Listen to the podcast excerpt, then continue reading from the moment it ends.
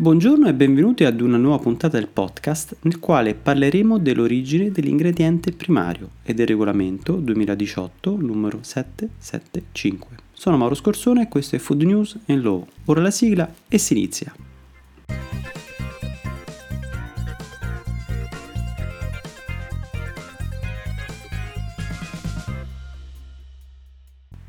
Questo 2020 ha in serbo moltissime novità legislative, in special modo nel settore delle indicazioni di origine o provenienza. Il più atteso, in senso positivo e negativo, è il regolamento di esecuzione 2018 numero 775, relativo alla fornitura di informazioni sugli alimenti ai consumatori, per quanto riguarda le norme sull'indicazione del paese d'origine o del luogo di provenienza dell'ingrediente primario di un alimento. Di conseguenza poi vedremo cosa accadrà in Italia in riferimento ai decreti nazionali sull'origine del latte, del grano nella pasta, del pomodoro nei sughi e del riso, i quali dovrebbero essere abrogati dal 1 aprile 2020, data in cui entrerà in vigore il regolamento di esecuzione comunitario. Ho i miei dubbi perché il 18 dicembre si è raggiunta l'intesa in conferenza Stato-Regioni sul decreto che introduce l'obbligo di indicare l'origine delle carni suine trasformate. In breve, prevede di indicare in etichetta il paese di nascita, di allevamento e di macellazione nei prodotti a base di carne suina trasformati. Quando la carne proviene da suini nati, allevati e macellati nello stesso paese, l'indicazione può essere abbreviata semplicemente indicando origine seguito dal nome del paese. Infine è stata prevista la dicitura 100% italiano quando la carne proviene da suini nati, allevati, macellati e trasformati in Italia. Nel caso in cui la carne provenga da suini nati, allevati e macellati in uno Stato o più Stati membri dell'Unione Europea o extraeuropea, l'indicazione dell'origine può apparire nella forma origine UE, origine extra UE, origine UE ed extra UE.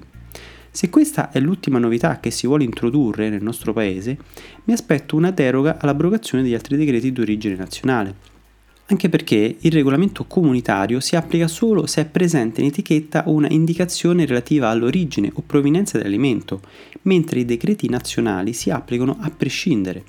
Concetti quindi estremamente differenti se vogliamo.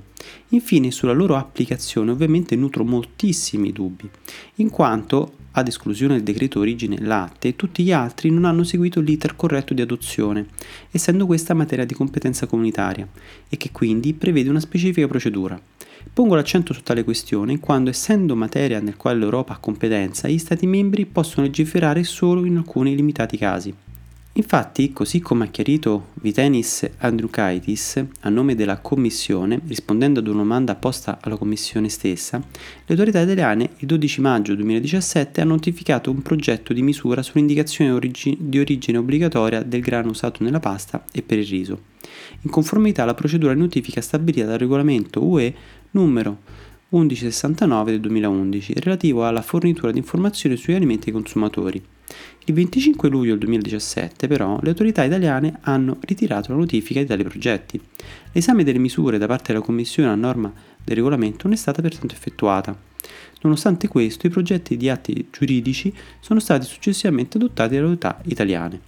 Va da sé che tali decreti non dovrebbero essere applicati in Italia, ovvero in caso di contestazione si può richiedere la non applicazione al giudice investito della questione.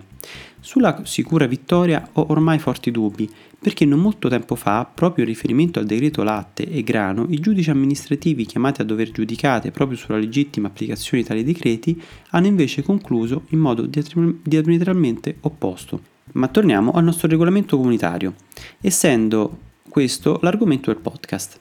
Esso si applica solo quando il paese di origine o luogo di provenienza di un alimento è indicato e non è lo stesso di quello del suo ingrediente primario, ed in tal caso bisognerà indicare anche il paese d'origine o luogo di provenienza di tale ingrediente primario o almeno indicarlo come diverso da quello dell'alimento.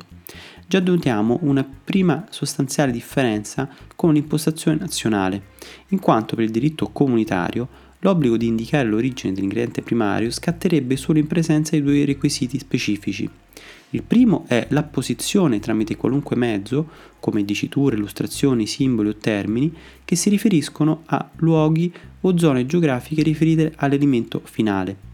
A titolo di esempio, l'apposizione della scritta Made in Italy o prodotto in Italia o ancora la bandiera italiana o l'immagine del Colosseo o di altri monumenti tipici nazionali. Oltre a tale indicazione, l'origine dell'ingrediente primario deve essere differente da quella indicata. Ad esempio, se sull'etichetta di una fetta biscottata volessi apporre la bandiera italiana, la farina dovrebbe essere italiana. Oppure, qualora non lo fosse, potrei comunque riportare un richiamo all'italianità, ma dovrei anche riportare, nello stesso campo visivo della bandiera, l'origine della farina. Quindi, per comprendere se la nostra etichetta debba rispettare tale regolamento, dovremmo leggere tutte le indicazioni facoltative riportate e valutare se tramite immagini o parole forniamo una chiara indicazione geografica riferita all'alimento. Ovvio, tale regolamento non si applica, ad esempio, se riporto in modo spontaneo l'origine di un ingrediente presente nel mio, nel mio alimento, senza però rimarcare un'origine dell'alimento stesso. Per intenderci, se ponessi in commercio un, un saccottino ripieno di mele, evidenziando l'impiego di mele italiane, ma senza fornire alcuna indicazione di origine o provenienza del saccottino stesso, allora non sarei chiamato ad applicare il regolamento 2018 numero 775. Viceversa, se invece apponessi la bandierina italiana sull'etichetta, sempre del mio saccottino, allora in tal caso sarei chiamato ad applicare il regolamento comunitario, ricercando l'ingrediente primario e quindi valutare se già di origine nazionale, ovvero in caso di difformità dovrei riportarne l'origine in etichetta. Sembra un procedimento macchinoso ed infatti è proprio così. Ed ancora, non sono arrivato a trattare dell'ingrediente primario. L'ingrediente primario è l'oggetto intorno al quale ruota tutto il regolamento comunitario, ma che però non ha una chiara identità. Muta ogni volta e quindi paradossalmente prodotti simili potrebbero avere un ingrediente primario differente. Ad esempio, la pasta. Potrebbe avere quale ingrediente primario? La semola, se ad esempio fosse semplicemente secca, ma se invece la pasta fosse all'uovo o ripiena, farei riferimento alla semola? Oppure, essendo le uova o il ripieno l'elemento caratterizzante, dovrei fare riferimento a tali ingredienti tralasciando la semola? Domande queste che non hanno ottenuto alcuna risposta in un anno di lavori alle linee guida comunitarie, poiché su tale regolamento si sono focalizzati tutti gli interessi dei vari paesi comunitari, ponendosi su fronti differenti, chi è solo un mero trasformatore e chi invece è un paese produttore di materie prime e chi si trova nel mezzo e vuole rilanciare il settore primario non capendo che il settore industriale ne potrebbe risentire qualora il paese non fosse autosufficiente. Questo ha determinato già in fase di adozione del regolamento una serie di compromessi che poi al dunque, nelle fasi di effettiva applicazione, hanno posto in luce tutte le difficoltà di una norma concepita per uno scopo, modificata in corso d'opera e attuata in un modo altrettanto paradossale. L'ingrediente primario è definito come l'ingrediente o gli ingredienti di un alimento che rappresentano più del 50% dell'alimento o che sono associati abitualmente alla denominazione di tale alimento dal consumatore e per i quali nella maggior parte dei casi è richiesta un'indicazione quantitativa. Eccoci ai problemi applicativi, perché abbiamo una definizione eccessivamente ampia, ove nella prima fase si fa riferimento ad un concetto oggettivo, quindi sembrerebbe inequivocabile. L'elemento quantitativo è certo, quando ho un ingrediente che rappresenta più del 50% dell'alimento, ma il legislatore ne accosta uno qualitativo, che invece è assolutamente incerto e come ho già detto in un precedente podcast è anche demandato all'interpretazione del consumatore di riferimento. Un consumatore che cambia da paese a paese e che pertanto potrebbe non avere la stessa aspettativa su una ricetta, per abitudini differenti, per sensibilità maggiore ad alcune produzioni del proprio paese, eccetera.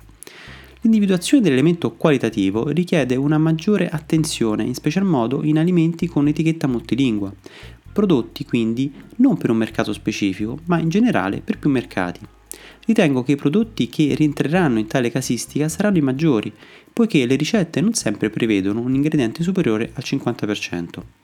Ma a concorrere nella difficoltà interpretativa, il gruppo di esperti comunitari ha considerato che in alcuni casi potremmo anche non avere un ingrediente primario, quando ad esempio non abbiamo un ingrediente oltre il 50%, oppure un ingrediente o ingredienti associati abitualmente all'alimento. Gli esempi sono assai difficili da, da formulare, in quanto la casistica potrebbe variare da paese a paese, ma ritengo anche da fattori intrinseci nei paesi, che potrebbero far cambiare impostazione al consumatore. Ad esempio a Natale abbiamo gustato chi più chi meno i prodotti della nostra tradizione, quindi il panettone e il pandoro. Tali alimenti devono rispettare un disciplinare produttivo in Italia per mantenere alta la qualità E se scorriamo la ricetta, nessun ingrediente raggiunge il 50%, quindi non avremo un ingrediente primario individuabile quantitativamente. Abbiamo poi l'obbligo di impiegare farina di frumento, zucchero, uova, lievito naturale e nel caso del panettone anche l'uvetta e le scorze di agrumi canditi. Quindi è legittimo il dubbio su quale possa essere l'ingrediente primario in un prodotto così disciplinato e sarei portato anche a dire che non è individuabile. Ma in un prossimo futuro potrei continuare ad avere la stessa impostazione? Oppure in funzione di come muta l'opinione pubblica, l'elemento qualitativo potrebbe subire un'evoluzione con il tempo? Mi pongo queste domande perché da sempre la qualità della pasta era collegata alla scelta dei grani per creare la migliore miscela della semola.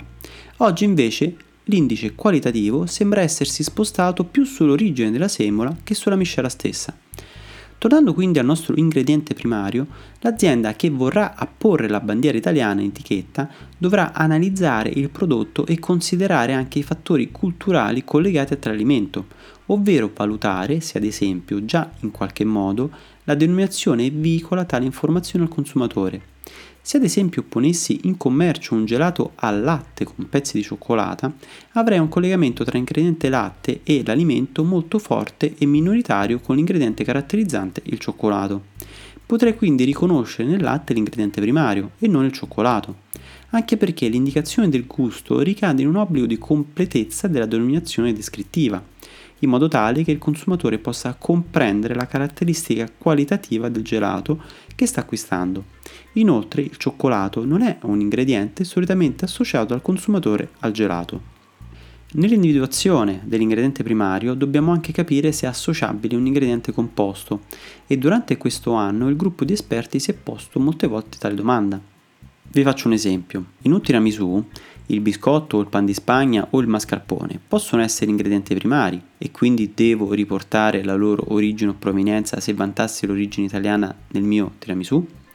Sembrava in un primo momento essere stata ass- accolta come impostazione, ma le cose invece sono mutate proprio nel corso dell'ultima revisione, quando invece gli esperti hanno concluso che effettivamente in tal caso un ingrediente composto può, può rappresentare l'ingrediente primario, ma l'origine o la provenienza da indicare, qualora differente, è da ricercare nell'individuazione dell'ingrediente primario dell'ingrediente composto. Tornando al nostro tiramisù, se facessi riferimento al mascarpone dovrei riferirmi all'origine del latte, oppure nel caso del biscotto secco magari alla sua farina.